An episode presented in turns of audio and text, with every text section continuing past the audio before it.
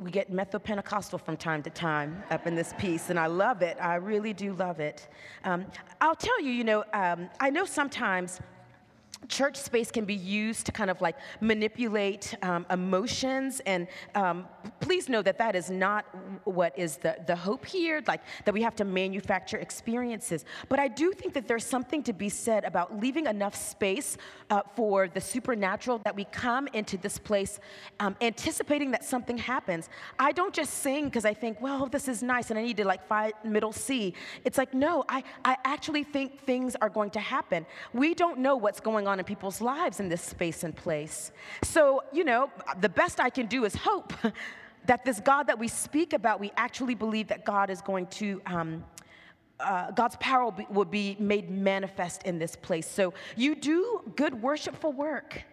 Um, we do good worshipful work, and that we might always just keep a little bit of hope, a little bit of sliver that what we do in this space is not just like any other thing, that something really beautiful um, happens in this place, in this space.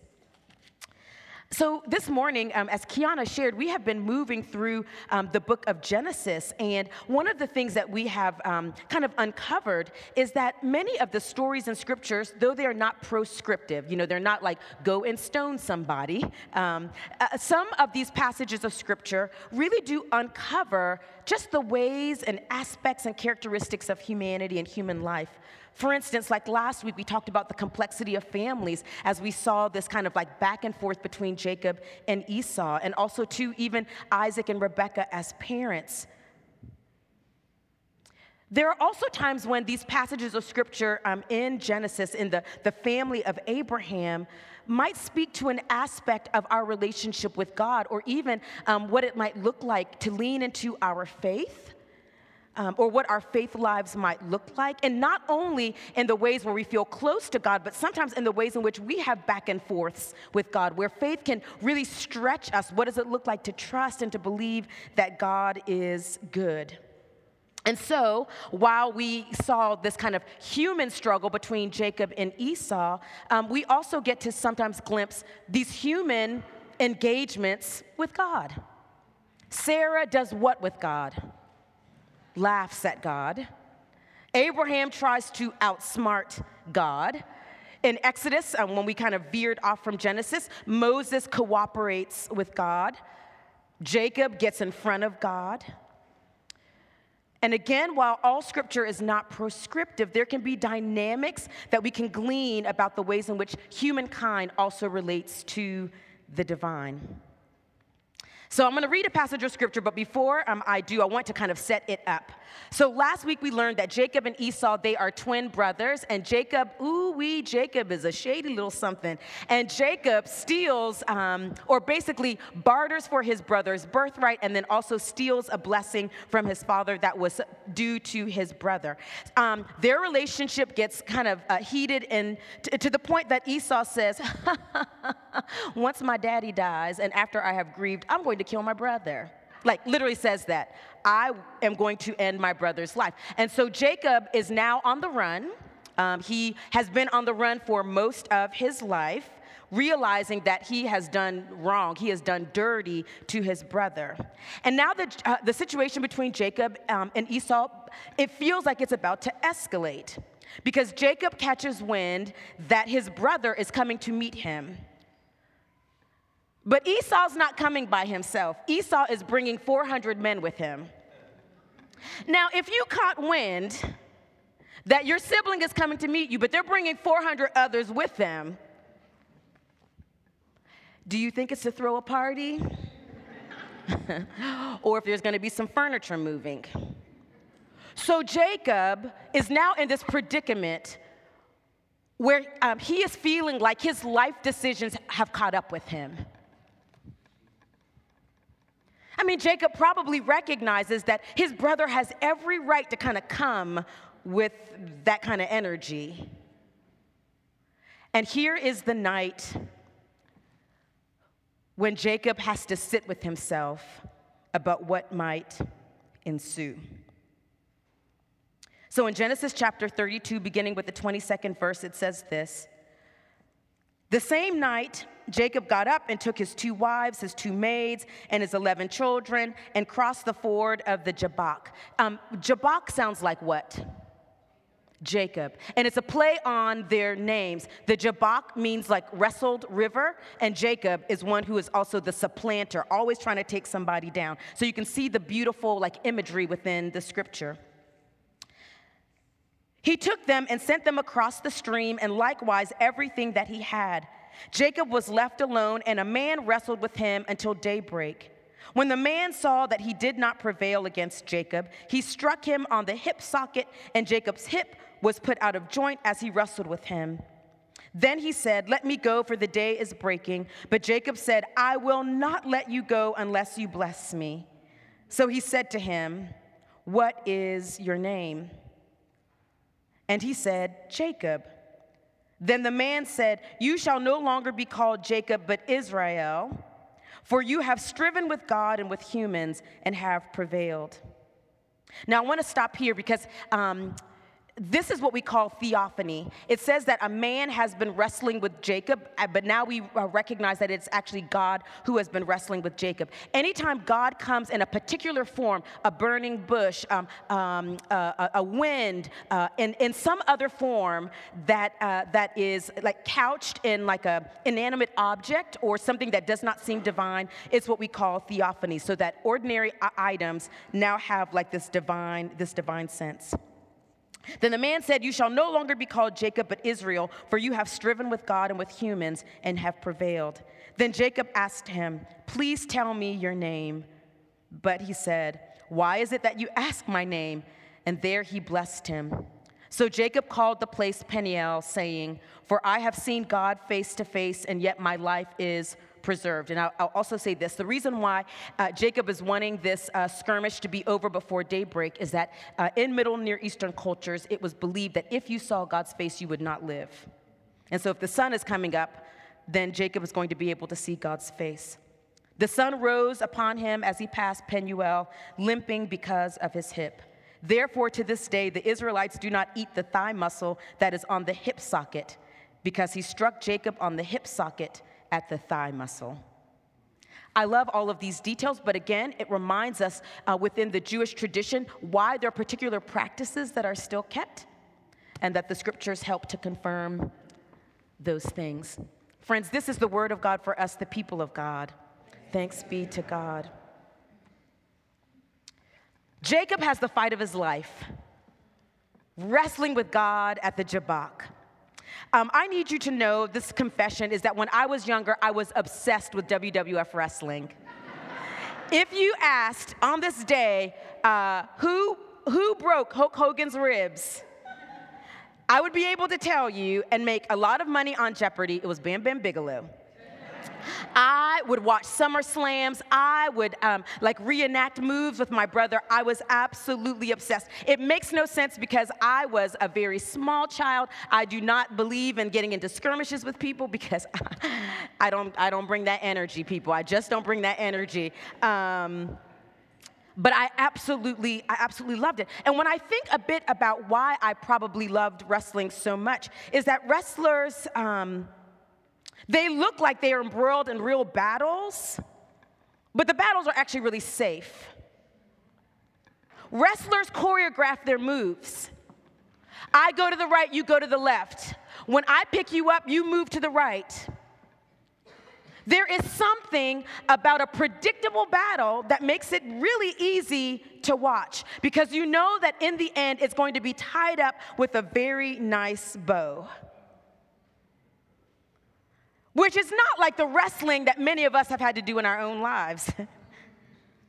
Their wrestling doesn't cost much of anyone in the battle. No new names are given. No lives are changed. No signs are ever left on the body of what they had to go through. They don't do the kind of wrestling where it might not be the hip socket, but it might be the heart or it might be the life that shows something of clinging to life or clinging to hope.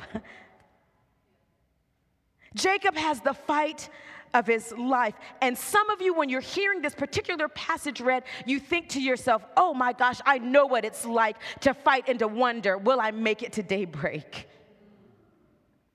To have the kind of wrestling battles in life when you're wondering about your vocation should you stay or should you go? Wrestling when you're trying to keep your family members together. Wrestling when you're really literally trying to be at home in yourself because of a diagnosis or something that you are going through. Wrestling when it feels like all of your relationships are so fragile and so frail. Sometimes we wrestle with ourselves. We look at ourselves in the mirror and we feel so unrecognizable in certain seasons.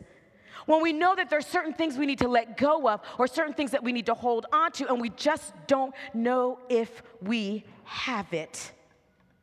Oh gosh, friends. And then think of the times when you've had to wrestle with God. Over and over again in 2020 in particular, people would say, I just don't know. Where is this God? Who felt so near to me in 2019. Where is this God that we said, God is good all the time, and all the time God is good, but where is this God? When we go back and forth with God, trying to trust, trying to believe, people telling us all of these platitudes of what we need to hold on to with God, and we're wondering, why can I not feel it or touch it or experience this in my life? When we have our own wrestling matches, we can feel it deep that choreographed fighting pales in comparison to sometimes what life will bring us. Maybe more like Jacob, the fights of our lives take us off guard. Jacob didn't go to bed that night like, let me get ready to rumble. It says that all of a sudden, he gets taken down. Now, I, I, want to believe that, you know, when we get still and we actually quiet ourselves, that's sometimes when we're like, oh goodness. For the first two months um, of shelter in place, so many individuals within our community had that moment because for the first time in their lives, they could not distract themselves anymore. They got real still, and all of a sudden it's like, my life is catching up to me. And now all of a sudden, Jacob is taken off guard. I think we can understand what that might feel like. And yet, I want to say, even in the midst of this battle, in the midst of this wrestling of the divine taking Jacob off guard, there's something beautiful with Jacob's encounter with the divine. Because even though we don't know how the situation is going to play out, it doesn't, uh, doesn't say, like, oh, for five hours, it seems like the, the, the divine is winning, and then for four hours, it looks like Jacob is winning. It just simply says that Jacob is fighting for his life. And that this, uh, this skirmish with the divine is going in such a way that, like, Jacob is like, listen here. have you seen how I have lived my life up to this point? Have you seen what lengths I will go to to get what I want?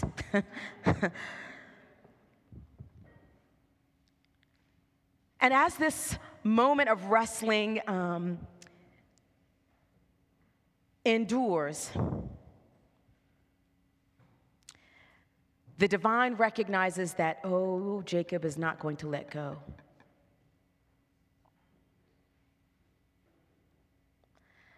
And then Jacob um, gets touched by God.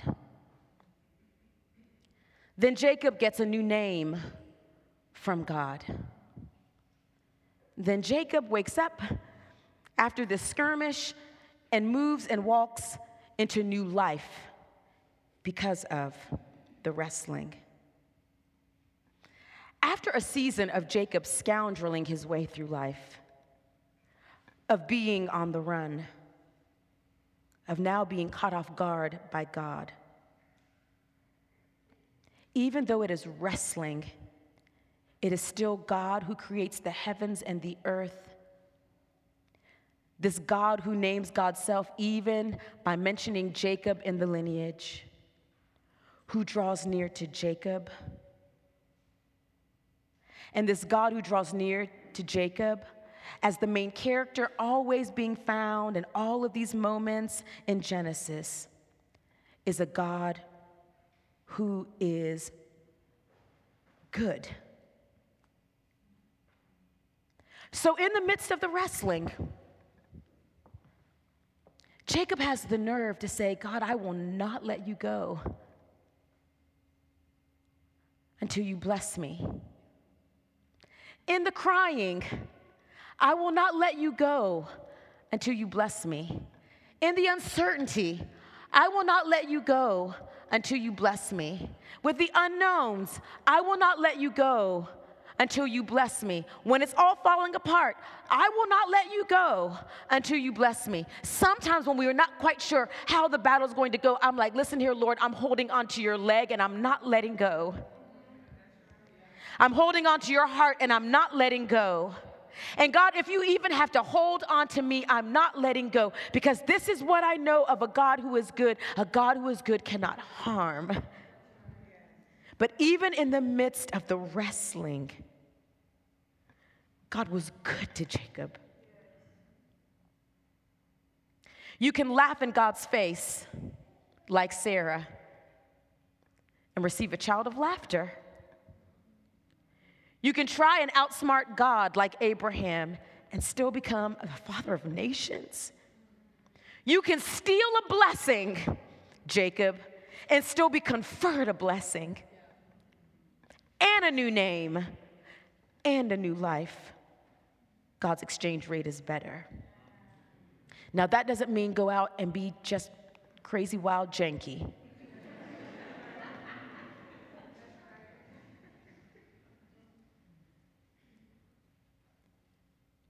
But it does mean